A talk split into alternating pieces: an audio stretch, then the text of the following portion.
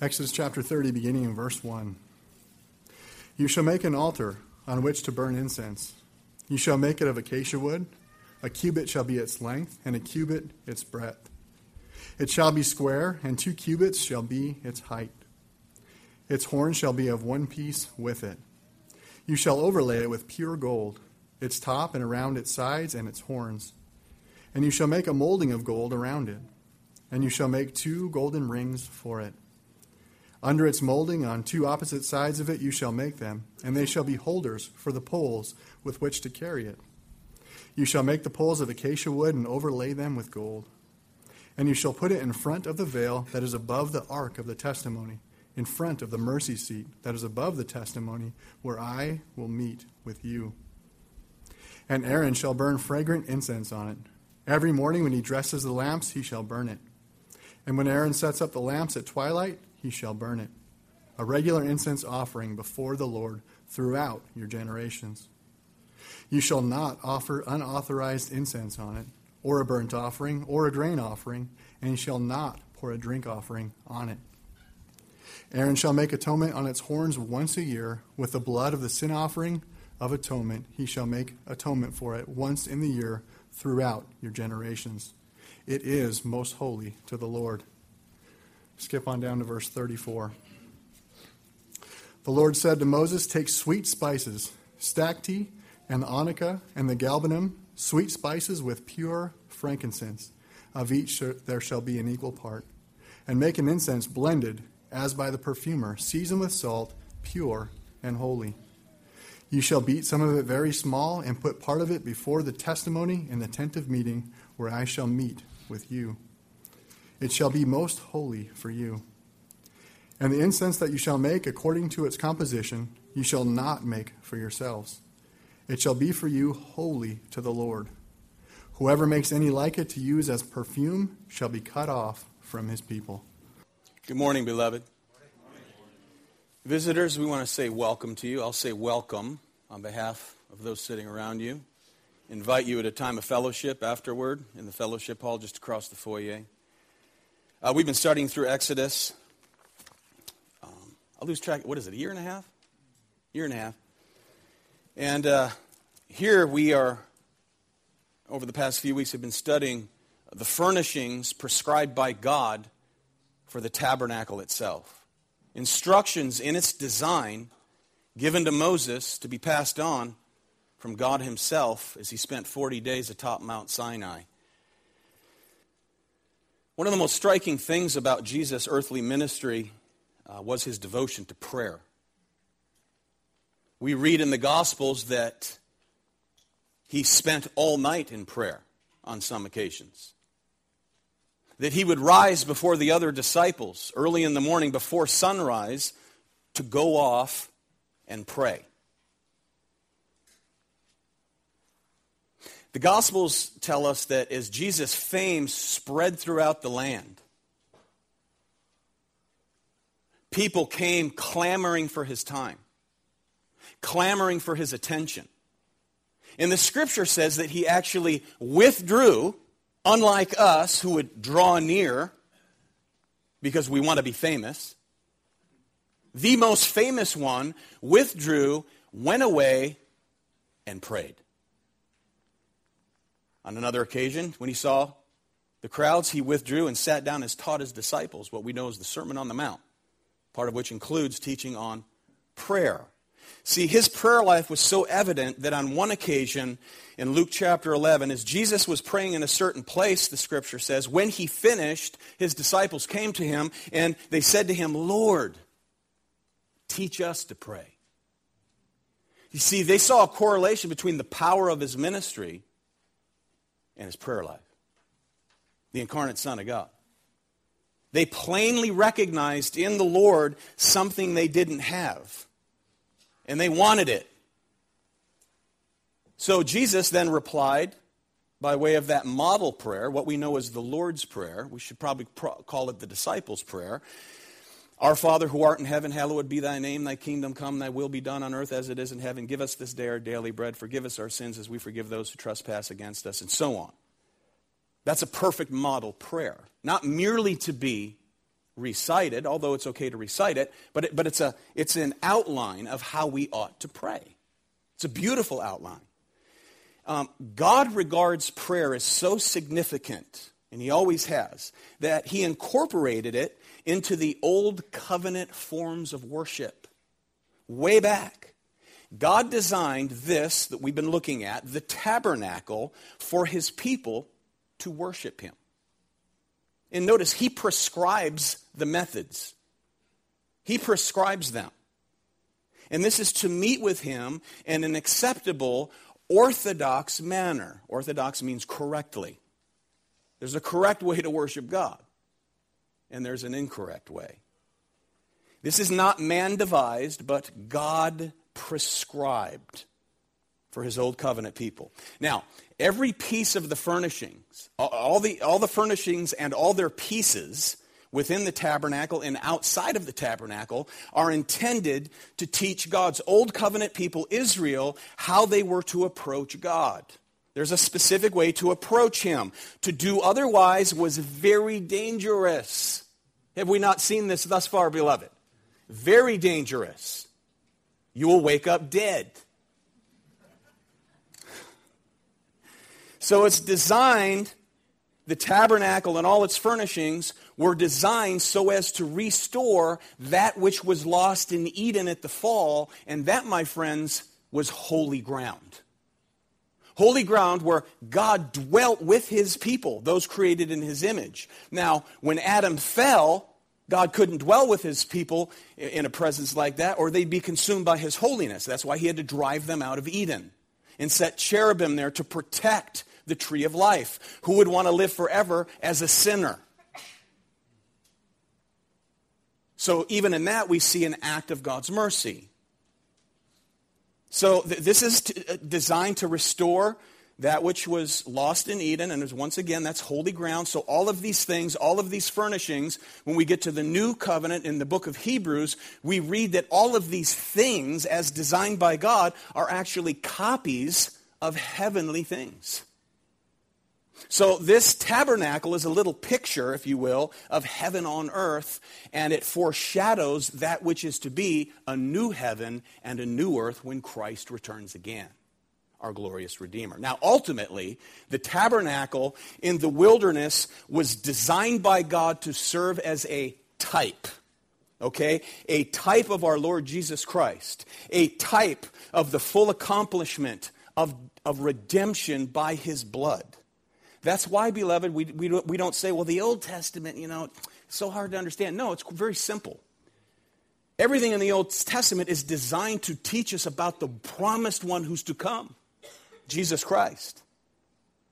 Jesus, when he met those two distraught disciples on the road to Emmaus, what did he do? He taught from the Old Testament all the things concerning himself from Moses, the law, the prophets, the Psalms, all the Old Testament scriptures speak about him.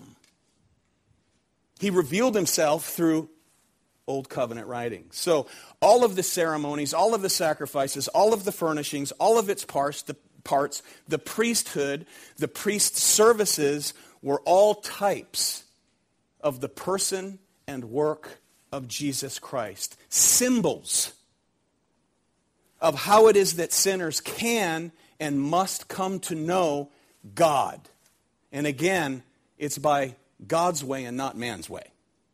That's what we see here in this. Now, remember, there was the Holy of Holies. It was a perfect cube. The dimensions 15 feet long, 15 feet wide, 15 feet high. The most holy place. That's where the Ark of the Covenant was. The, the tablets of stone under the mercy lid made of gold, two cherubim standing upon it to protect it, looking down, not up, but looking down on the mercy seat. The mercy seat that covered the broken law of God. God's people broke his law. Mercy. It's a picture of God's mercy covering God's broken law. That's the Holy of Holies. Then there's a large curtain. And then there's the holy place where the dimensions change. There, it was 30 by 15 by 15. Moving out from the holy place, there was the courtyard, 150 feet long, 75 feet wide, showing us gradations of holiness that exist within the tabernacle. That is, friends, gradations of separation from God. Moving outward, the dimensions are less perfect, and the materials used in each section, from the most holy place to the holy place to the courtyard, courtyard go down in value. They're less costly the further you move away from the most holy place, which represented the very presence of God, the holy presence of Almighty God. Now, the people could only come into the courtyard and no further. There was a group of priests through certain ceremonies that can enter the holy place on behalf of the people, and then only the high priest, but once a year, was able to go into the most holy place, again on behalf of the people. So entering into the courtyard was the bronze altar, where sacrifices of burnt offerings were made. You move in from that to the bronze basin, where after priests would make bloody atonement, they would wash in the basin. They would wash to literally clean the blood off themselves and ceremonially so that they were able to now step into the holy place again on behalf of the people. Entering into the holy place on the left was the golden lampstand, which illumined the whole room. On the right, the golden table of showbread, with two stacks of six representing the 12 tribes of Israel, representing God's people and how he provides for his people. Straight ahead was the thick curtain. Behind it, the most holy place, that's where the Ark of the Covenant was, the dwelling place of God. And yet, just before that curtain, was this golden table of incense, the golden altar of incense, designed to teach us lessons about prayer. Lessons about prayer. Now, this is the last piece of furniture inside, inside that is described for us. And this morning, beloved, we want to do three things. First, I want us to look at the context as regards this um, altar of incense in, in context to Old Covenant Israel. Secondly, I want us to see what it reveals about Christ. And then thirdly, what it means for us today. Okay, are you with me? Good.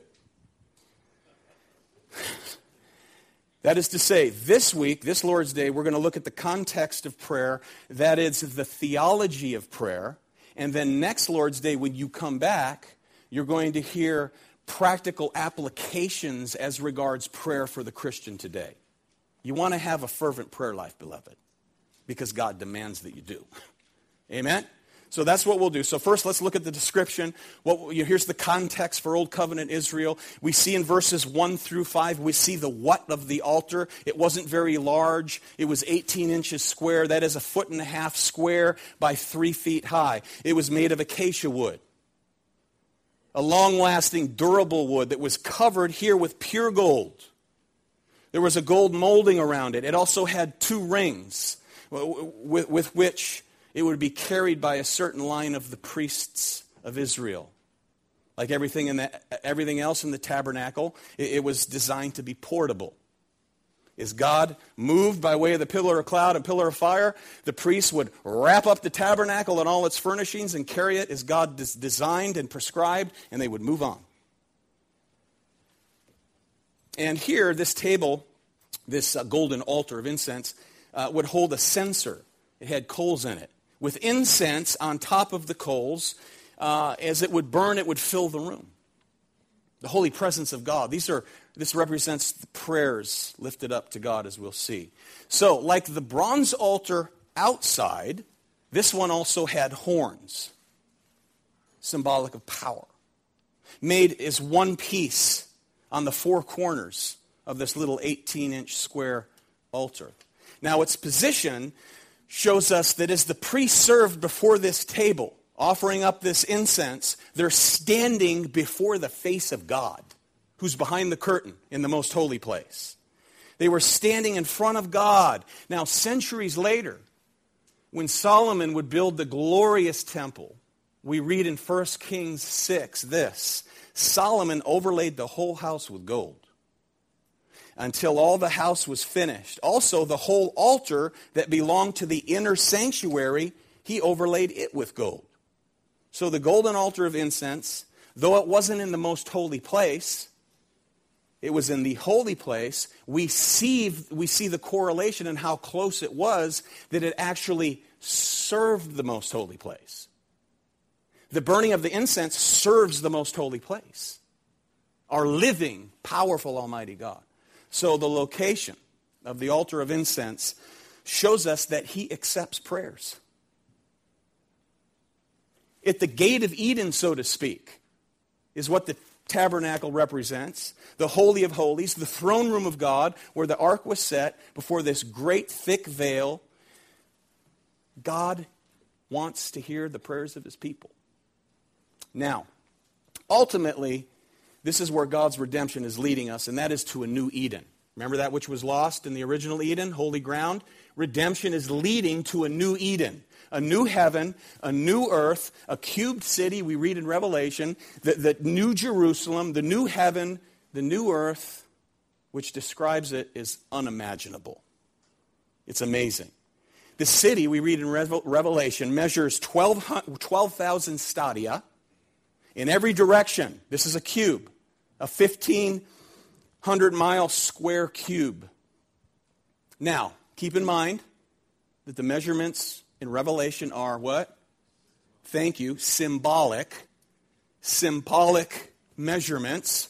So this shows for us symbolically a perfect cube when Christ comes back again. Interestingly, Revelation 21, um, the, the combined length of the four walls of the New Jerusalem, which this the Holy of Holies and all this represents, foreshadows, I should say. Its combined length is 4 times 12,000, which is 144,000 stadia. Again, that number is symbolic. It means a number of absolute completeness. The number 1,000 in Revelation is symbolic, just like 7 is. 144,000, also symbolic. You don't want to read the book of Revelation and read all the numbers symbolically as you ought, and then when you get to the number 1,000, 144,000, all of a sudden it becomes literal. Okay? Principle remains the same. It's, it's, they're symbolic. So this, this shows us perfect dimensions from a perfect God, and all of his people who've been perfected will dwell together in glory. How long? Forever. This is the truth he's unfolding way back in, way back in Exodus, Exodus. Now, directly behind this thick veil that was embroidered with cherubim upon it, which protect, that protect the 15 foot cubed space, was the ark with its mercy seat. Now, notice when we get to the New Testament in Hebrews what we read. Hebrews 9 3. Behind the second curtain was a second section called the most holy place having the golden altar of incense and the ark of the covenant covered on all sides with gold. Down in verse 23, it says these are copies of heavenly things. So here's what the Holy Spirit does here. By way of divine inspiration, he reveals through us, to us through the inspired word that this altar was so close to the most holy place, he describes it as though it's in the most holy place. Did you catch that? But it wasn't. Exodus 30 says it was outside. Here, they are as good as together. So we see here a great connection. This is what's being described a close association between the two the prayers of God's people and God Himself. What is it you think about prayer? How do you think about prayer? How often do you pray? Notice verses 7 and 8. The incense was to be burned every morning, a routine, a, a routine repeated at night.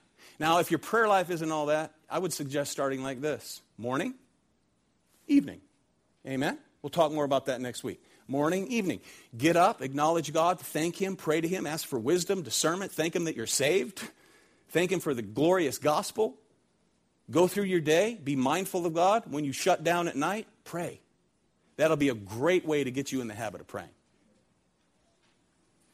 So here, the priests, on behalf of the people, burned incense in the morning and evening, which of course is symbolic of the fact that all day, every day belongs to who? God. You don't breathe without him. He closes his hand, you're done. Cardiac arrest. Finished. He's the author of life. He sustains your life. He's the one that's given you eternal life. Let's thank him. Amen. Let's praise him. Verses 9 and 10, we see the instructions for the altar come with a warning. Notice this. There was not to be burned on this altar any unauthorized burning, we read, of incense.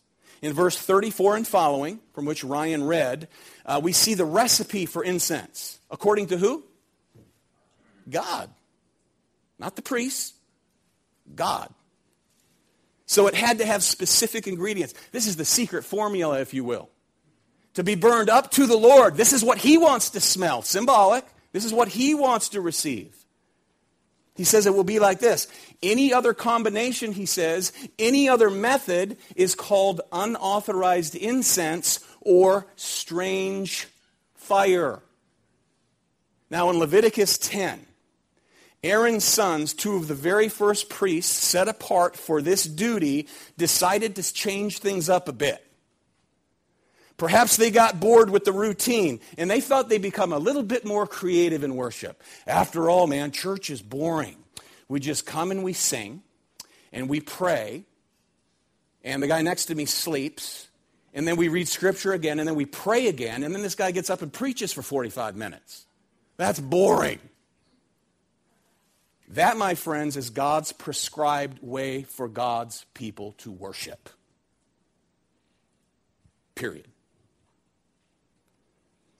So, whatever was the case, perhaps this routine became dry to them. So, Scripture says in Leviticus 10, they offered up off unauthorized fire, and what happened? God made fire come up out of the altar and killed them. And as I said last Lord's Day, he instructed their father Aaron to not even weep for them. Is this serious? Is this serious business? God, it's serious to God. You know, if God dealt like that today in pulpits, there'd be a lot of dead preachers. A lot of, or plexiglass stands because, you know, after all, pulpits with crosses on them are too offensive too authoritative. So let's stand behind plexiglass. Well, let me tell you this if God dealt like that now, or like this now, you could be sure one of two things would happen. There'd be a lot of dead preachers and a lot of perhaps repentant preachers out of fear of death. And they'd get back to preaching God's word. I wouldn't mind that he did, actually. Okay, incense. Back to incense. It's my little diatribe there. Applicable? It's applicable. Pass it on. okay, incense. Incense in both the Old and New Testaments are symbolic, or it is symbolic of a way to describe prayer. In Luke chapter 1, verse 1 through 18, I think it is, you remember Zechariah, who's the father of John the Baptist? He was a priest. It was one of his duties at the time was to offer up incense. And we read in Luke 1, verse 10, that the whole multitude, while he served in this office, the whole multitude of people were in prayer outside at the hour of incense. Incense. Why don't we burn incense today? Because this is symbolic. Christ fulfills this, as we will see. All this stuff points to Christ. He fulfilled it all. So we don't know mm, mm, mm, burning incense and all that nonsense. We don't need that. We preach Christ. So there was a connection, you see, in the minds of the people of God between prayer and the offering up of incense. A sweet smelling what? Aroma into the nostrils of whom? God Almighty. Listen to the psalmist, Psalm 141, verse 1. O Lord, I call upon you. Hasten to me. Give ear to my voice when I call to you. Let my prayer be counted as incense before you. And the lifting up of my hands as the evening sacrifice. Notice that? The psalmist takes his own private prayers and he associates them with the offering up of incense by the lifting of his hands, worshiping the Lord. So the, the raising of his hands correlates with the raising of the evening sacrifice that is uh, along with the, uh, the offering of incense. Rises up. Your prayers rise up into the presence of God as we will see. Now, we see the same picture in the New Testament. Look at Revelation 5, verse 8. And when he had taken the scroll, who was worthy to take the scroll? John's given this vision. I looked around. The question went out who, who's worthy to take the scroll? There was no one, and he wept. They looked all throughout the earth and under the earth, and no one was worthy. And then all of a sudden, it was the lion of the tribe of Judah. That's what John heard. And then when John turned to think he was going to see a lion, what did he see? A lamb as though it had been slaughtered. He's the lion and the lamb. Another principle of rightly understanding Revelation things aren't always as they appear. He heard lion, he saw lamb. Both true? Both true. One was worthy to, un, to open the seven scrolled seal. Notice when he had taken the scroll, the four living creatures and the 24 elders fell down before the lamb. That's Jesus. Each holding a harp and golden bowls full of incense. There it is. Which are what? The prayers of the saints. Who are the saints? You are. Anyone who's in Christ is a saint. Everyone else, they ain't. Period. Revelation 8, verse 3. And another angel came and stood at the altar with a golden censer. Hmm, where would they use that? And he was given much incense to offer up, to offer with the prayers of all the, who? Saints on the golden altar before the throne, and the smoke of the incense with the prayers of the saints rose before God from the hand of the angel. Throughout, throughout the book of Revelation, we continually see temple imagery. Amen? Temple imagery, garden imagery. We see here the Holy of Holies, the real Holy of Holies, the presence of God. The presence of the incarnate, glorified Son of God, Jesus Christ the only one worthy not only to open the seven sealed scroll, that means world history and what's going to happen, not only was he the one worthy to open it, he was the only one worthy to implement its content.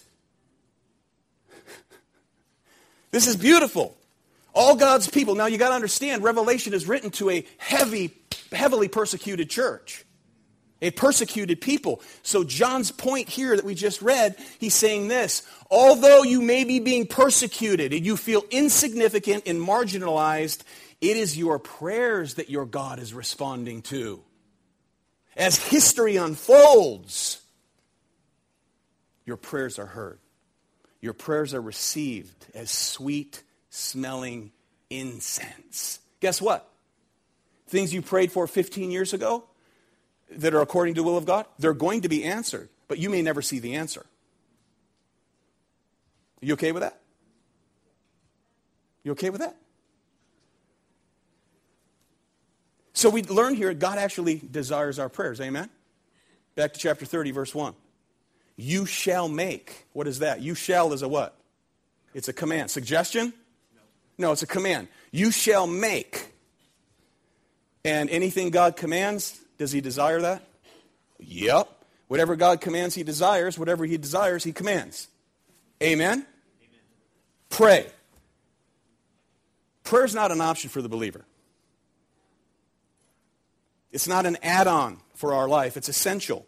You know, Christians who fall out of fellowship, Christians who disappear from fellowship, Christians who disappear from sitting under the Word of God, you can sure count on the fact that their prayer life is not a priority. It can't be. Now, oftentimes we don't think rightly about prayer because we think wrongly about God. Amen?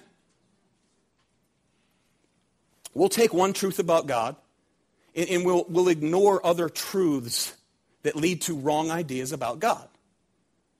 It happens to us all the time. Some will say, you know, God is sovereign. Is he sovereign? Over everything? Yeah.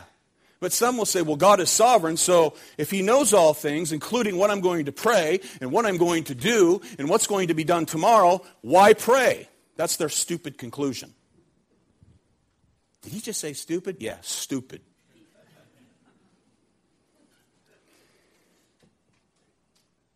You know, they'll say, you know, prayer isn't really necessary. Prayer, prayer isn't really essential because, you know, after all, I can't add to the knowledge uh, of God.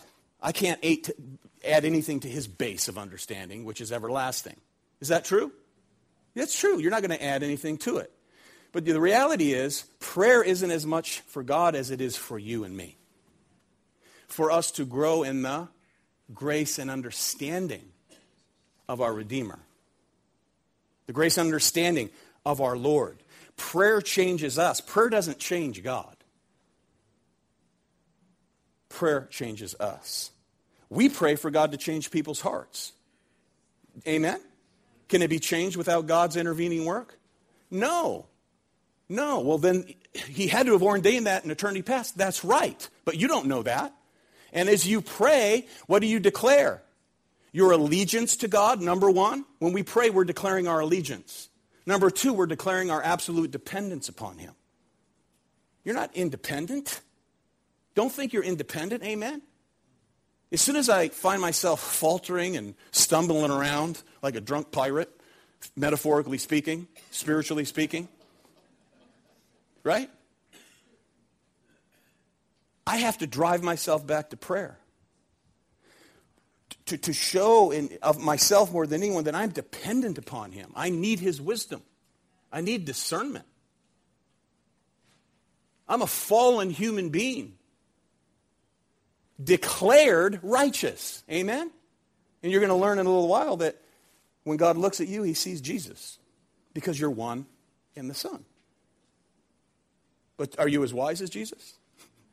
Of course not. He's infinite. You're finite. So we declare our allegiance, we declare our dependence, that He's our Savior, that He's our provider. So we go to Him in prayer. We don't know everything. You know, prayer is, is the breath of true spiritual life. Okay, you have to breathe to live physically. Amen? You know, even if you hold your breath and pass out, like I knew this neighbor kid of mine, when he didn't want to do something, his mom said he'd stand at the top of his stairs and hold his breath till he passed out. And he'd fall down the stairs and get hurt. And finally, his mom just said, Go for it. Fool. But you know what happened when he came to? He was breathing again. It's natural. We have to breathe. Look, physically, we have to breathe to live. Spiritually, we have to pray. To be healthy spiritually, we must pray. So, the ever present, all knowing, self sufficient Creator who needs nothing from anyone, we read here, actually desires to hear the prayers of His redeemed people. It's a command. He's a father to His children, amen? He's a father to His children. He's a bride to His groom. All you folks that are married, your marriage and the covenant of your marriage is a reflection of Christ in his church. Ephesians 5. Amen? Notice this. Only those who pray in Jesus' name, okay, not as a magic formula, only those who pray in Jesus' name are heard. You don't slap it on at the end of a prayer. Lord, I pray to be rich. I pray to have a boat. Pray to have a house. Pray to have a castle. I pray to have a good day. In Jesus' name. That's folly. When we pray in Jesus' name, we're praying on the basis of the merit and worth of God's Son in our place. This provides access. God does not, news for you, God does not hear the prayers of Muslims. God does not hear the prayers of Jews. God does not hear the prayers of Hindu people who do not call upon Him in the name of His only Son. Period. Now, in, in, in, a sense, God does hear everyone's prayer because he's sovereign. Amen? As a matter of fact, Philip Ryken puts it like this quote, There is nothing that anyone ever says that escapes his notice. Not one cry for help, not one desperate plea, not one invocation goes unnoticed. Of course, God hears everything. End quote. However, that's not the question at hand this morning, beloved. Okay? The question is whether or not the one true Almighty God accepts every prayer with the same fatherly concern. Guess what? He does not. So, what then does it take for God to accept one's prayer? Is it to attach a postscript in Jesus' name? No. What makes it acceptable? Access to God, beloved, in prayer depends on having atonement made for our sins. Are you with me? That's the depending factor. Sin separates us from God. It separates his creatures from the Creator. And forgiveness comes only through the shedding of innocent blood. Not your blood, innocent blood. So, as the Lord's desire for his people is to pray to him, here in the Old Testament, he's progressively making known his provision for them. Through the sacrifice of a what? Of a slaughtered lamb. Foreshadowed through these altars the altar of sacrifice, and here the altar of incense. Now, again, remember the bronze altar, follow me through. The bronze altar is outside. And it served to remind the people of Israel that death was necessary for propitiation and expiation. Propitiation is satisfaction vertical of God's wrath against sin and the sinner. Expiation is the removal of sin from the sinner, the penalty of sin. So the golden altar of incense, it was inside. The bronze altar, sacrifice outside, the golden altar of incense inside, and it burned the sweet smelling fragrance with frankincense, which served as a picture of sweet, follow me, communion. So here the priest served before this table, before this thick veil in the most holy place, but first something had to happen. What had to be made outside? Atonement, sacrifice on the bronze altar. So the altar of sacrifice outside is different from the altar of incense inside. You can't get to that altar of incense as a priest until the sacrifice was made outside. Okay? Follow me. Don't, don't lose me. You see, what happened was the priest had to offer up the sacrifice slit the throat of the lamb, tie it down on the altar, slit its throat, shed its blood, sprinkle some of it on the horns of the altar outside, go to the bronze laver, wash the blood off his hands, and symbolically wash himself ceremonially so he can enter the holy place. And then he would take blood and he would sprinkle it once a year on the golden altar uh, of incense. On behalf of who? The people. So the altar of incense could not be used until the altar of sacrifice had done its work. Are you with me? Good. So the old covenant priest, okay, again, he would meet the worship. You're the worshiper, okay? I'm not a priest, but let's just pretend I'm one. Uh, old covenant. Joe, you're the, you're the worshiper. You come with your little lamb. We check it out. It's not missing an eye, it's not missing a leg. It's, flawless, right? So you bring her in, it's roped up, you tie it down to the four horns of the altar. I slit its throat, sprinkle some of his blood on the altar. The fire is going. Now it's a barbecue. Literally, it's a barbecue unto the Lord. It's a sacrifice, burnt offering unto the Lord. So now, after atonement was made, the priest would wash, he'd go into the holy place, and he would step between the table that held the lampstand the table that held the bread. Jesus is the light of the world. Jesus is the bread of life. And he would go into the golden altar of incense, sprinkle some of that blood once a year upon that altar, and then offer up communion prayers to Almighty God. Beautiful. Notice, the sacrifice that was made was made on behalf of who? Israel. He did not make atonement for the Canaanites, the Hivites, the Jebusites, or the Amorites. Amen? Amen? He, he made atonement for God's covenant elect people, Israel. And then he went and prayed for who? Israel. Israel.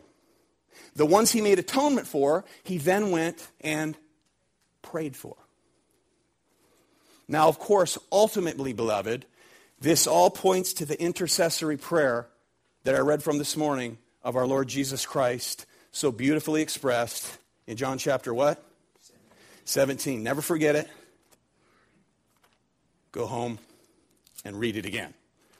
Listen to some highlights. Father, I have manifested your name to the people you have what? Given me out of the world. I'm praying for them. I'm not praying for the world, but for those whom you have given me, for they are yours. Verse 15, I do not ask that you take them out of the world, but that you keep them from the evil one. Sanctify them in the truth. Your word is truth. As you sent me into the world, I have sent them into the world. Verse 20, I do not ask for these only, but also for those who will believe in me through their word, that they all may be one. Old covenant believers, new covenant believers, we all may be one. Father, I desire that they also, whom you have given me, may be with me where I am to see my glory that you have given me because you loved me before the foundation of the what? World. In John 17, Jesus, our great high priest, lifts up to the Father this glorious prayer after he prays, just as the Old Covenant priest ascended into the place of prayer, Jesus ascends to Mount Calvary, the cross. Calvary, to make atonement, to make propitiation, satisfaction to God, that is his wrath against sin and the sinner, and expiation, the removal of sins. He makes atonement on the cross. For who? the people he just prayed for. Okay? Those for whom he just prayed. Those given to him by the Father. Did he pray for the world? Did he pray for the world? No. Did he then make atonement for the world without exception? No.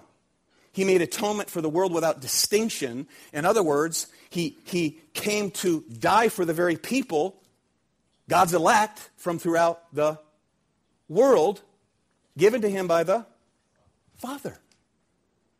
You see how beautiful this is?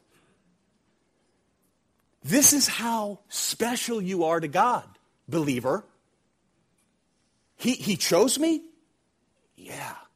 He knew me before the foundation of the world? Yeah. Jesus prayed for me that night, hours before the cross? Answer? Yes. And then he went and what? Made atonement for you. You see this? This shows us, beloved, this is a theological heavy point. People don't like to accept, but it's biblical. I just read it. This means that atonement is not universal, it's definite. It is definite, it's deliberate. We could say it's limited to the very ones for whom Jesus prayed. That's the beauty of it. In other words, Jesus died only for those given to him of the Father and not for the whole world without exception. But God so loved the world that he gave his only son. Yes, for the whole world without distinction.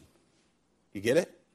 Because God chose to save some throughout the whole world. You're part of that. So you can rejoice in that. That's a heavy theological thing. Are you winded?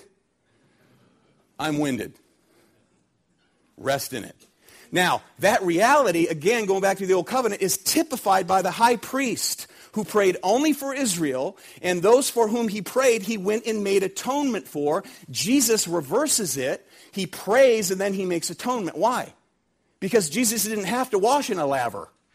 Because he's pure. He didn't have to wash. The old covenant priest had to make atonement not only for Israel, but for himself. Jesus didn't have to make atonement for himself. So he prayed first, and then he went up Mount Calvary and laid his life down, making atonement, making your salvation definite. Whew. If you argue with that, your argument's with the Word. Not Pacific Hope Church, and not me. This is how special you are in the eyes of God. God is your salvation. Look at Psalm 78, or 62, verses 7 and 8. On God rests my salvation. On God rests my glory, my mighty rock, my refuge is God. Trust in him at all times, O people. Pour out your heart before him. God is a refuge for us. Now, therefore, this is a big therefore, because we are in Christ in a living, loving union with our Savior, not only are we loved and accepted by the Father, but actually cherished by the Father as much as he cherishes his Son. Because you're in the Son. This is how much he loves you. Listen to Zephaniah 3. The Lord your God is in your midst, a mighty one who will save you. Are you saved? Okay.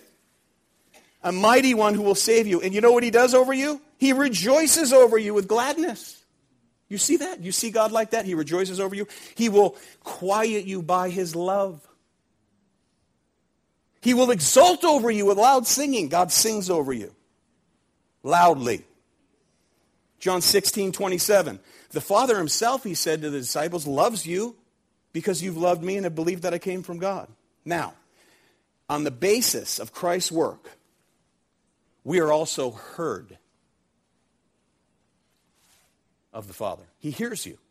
He hears and receives our prayer. Well, what about my inarticulate prayers? What about those jumbled little popcorn pop up prayers? What about my quick cries? What about, you know, in the midst of all my confusion? Guess what, Christian? God accepts them. He hears them. They're lifted up and they're sanctified because you're in Christ. Okay, you're in Christ. That's why you're heard. And He receives them. Why? Because Hebrews 7:25 says this. Follow me on. This is another theological point. Jesus ever lives to make intercession for you. Okay, follow me here. Intercession is not prayer. Okay, hear me. Intercession is not prayer. Intercessory prayer is prayer. John 17 is an intercessory prayer on your behalf, still being fulfilled. Amen? Intercession isn't prayer. Intercessory prayer is prayer. Intercession is mediation. Intercession is representation. Intercession means to represent. Okay, you were born a sinner, amen? You were born in the first Adam, right? You have sin, and you're a sinner because you're in the first Adam. But you're no longer simply in the first Adam. Amen?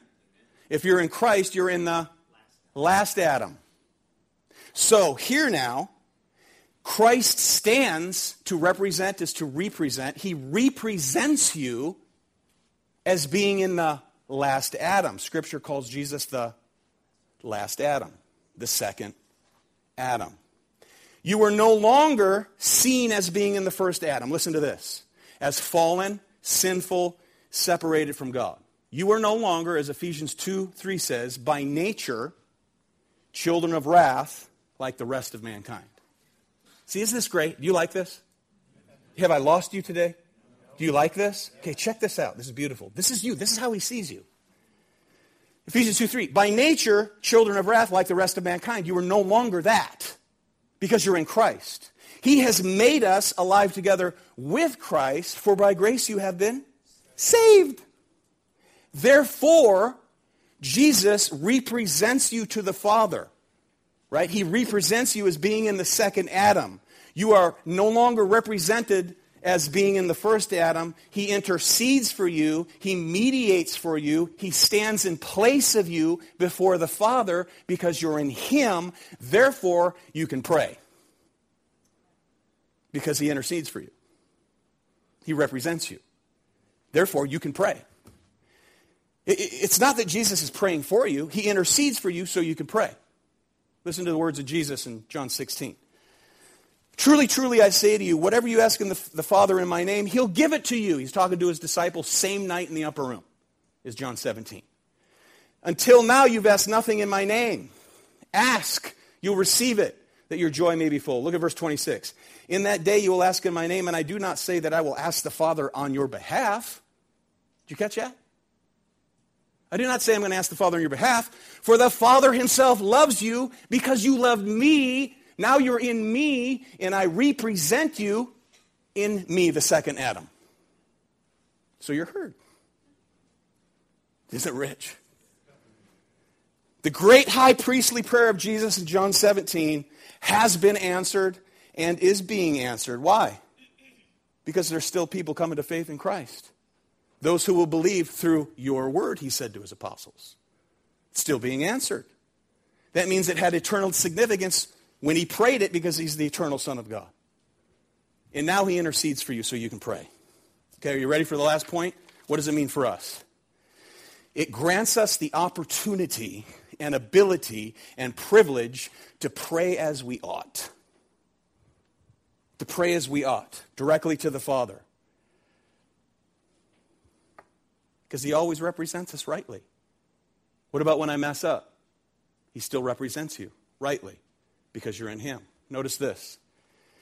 Likewise, Romans 8:26, the Spirit helps in our weakness, for we do not know what we ought to pray as we ought, what to pray as we ought, but the Spirit Himself intercedes for us with groanings too deep for words. And he who searches the hearts knows what is in the mind of the Spirit because the Spirit intercedes for the saints according to the will of God. Okay, Christ intercedes for us. That means he represents you. The Holy Spirit, the third person of the Godhead, intercedes for you as regards prayer when you're groaning and anxious and don't know what to pray. He takes those groanings and he, he transfers them into the throne room of God. He communicates what you're trying to say according to the will of God perfectly. Are you with me? For example, while I'm doing the work of intercessory prayer, that means I'm praying on behalf of someone else because I have direct access to the Father because Jesus represents me. He's interceding for me, representing me. As I pray, as I'm crying out to God, do I always know what His good and perfect will is, like providentially? No, I don't. I don't always know. So, as I'm praying for someone according to His will, and I'm praying for myself, which I think is according to His will this day, and yet it's not the best for me, or it's not the best for the person I'm praying for, guess what the Holy Spirit does? He takes that jumbled stuff and he intercedes according to the will of God's, God's perfect will and, and, and takes it into the throne room of heaven like a sweet smelling incense on your behalf. You get it? It's the ministry of the Holy Spirit. So, in those times of confusion or the, in the perplexity of our ignorance, as we call out to God with groaning, whether those groanings are expressed out loud or internally, we need not despair, but we can depend upon God, the Holy Spirit, who takes th- th- that groan and that, oh God, and he communicates it perfectly. According to whose will? God's will. Even if I'm praying not according to his will, he transforms it. Does that mean I don't need to pr- learn how to pray according to the will of God? No, we want to grow in the grace and understanding of our Lord Jesus Christ and pray accordingly. So, what about the timing of prayer? I'm almost done. You're exhausted. I can see it. So am I. Follow me. God's going to hear your prayers and He's going to answer your prayers because you're in Christ, right? That is prayers according to His will. But what about the timing? Listen to Stephen Haskell from his work, The Cross and Its Shadow. Quote, Not all prayers that are accepted before God are answered immediately, as it would not always be best for us. But every prayer to which the fragrance of Christ's righteousness has been added is lodged on heaven's altar, and in God's good time, it will be answered. Amen. Glory to God. Hallelujah. Pentecostal hallelujah. Our risen, ascended Savior intercedes so we can pray, but assures us nonetheless, our prayers are being heard. That's the intercessory work of our Lord Jesus Christ. He intercedes so we can pray, and then the Holy Spirit takes stuff that isn't clear in our own heads and ushers it into the throne room of heaven. Listen to this, Hebrews 10:19. We have confidence to enter the holy places by the blood of Jesus, by the new and living way that he opened for us through the curtain that is through his what? Flesh. He was crucified. When Jesus died on the cross and took his last breath, what happened to that thick curtain in the temple in Jerusalem? It was torn. From where? Top to bottom. So we can boldly enter into the throne of grace and pray to God because Christ intercedes for us and we're one in Him. So we can lift up our prayers to God. So Jesus intercedes so we can pray. We're able to do the work of intercessory prayer because Jesus ever lives to make intercession for us. That is a proper presentation, representation of us before the Father. So God has prescribed, and here I close, God has prescribed the recipe of sweet smelling aroma, and we ought, dare not, beloved, offer anything else other than the incense he prescribes. No mixture will do, beloved. It is Christ alone. It's all Christ. It's Christ crucified. All pictured through these furnishings of the tabernacle. That's the mixture that need not be messed with and better not be messed with. It's in Christ, in Christ alone. Amen. Listen to this. Jesus, our Redeemer, He is the burnt offering. He is the cleansing bronze laver. He is the eternal lampstand. He is the bread of life that the table of showbread represents. He's the sweet smelling aroma of incense unto the Father. And he is the very mercy seat and the Holy One in the Holy of Holies. Glorified now and forevermore. That's how important the Old Testament is. Without the Old Testament, you have no New Testament. And you can't understand Christ without it. Jesus Christ Revelation 1, the faithful witness, firstborn from the dead, ruler of kings on earth, to him who loves us and has freed us from our sins by his blood and made us a kingdom. Notice next. Priests. You don't need a priest. You are the priest. Because you're in Christ, the great high priest. Priest to his God and Father. To him be glory and dominion forever and ever. We all together say, Amen. Amen. Glory to God. Happy Thanksgiving. That's my Thanksgiving message. so, if you struggle with prayer, we're going to talk more about prayer next week. Some very practical, down to earth, not this heavy theological stuff, which is just as important. We're going to get down to the nitty gritty of prayer, how God loves it, and some principles for you in praying. And I would say, until next week, start morning, evening, and start with Thanksgiving because Thanksgiving's on the horizon. Let us thank our Lord for what we have, who we have, who we are in Him, for His glory, and for your good.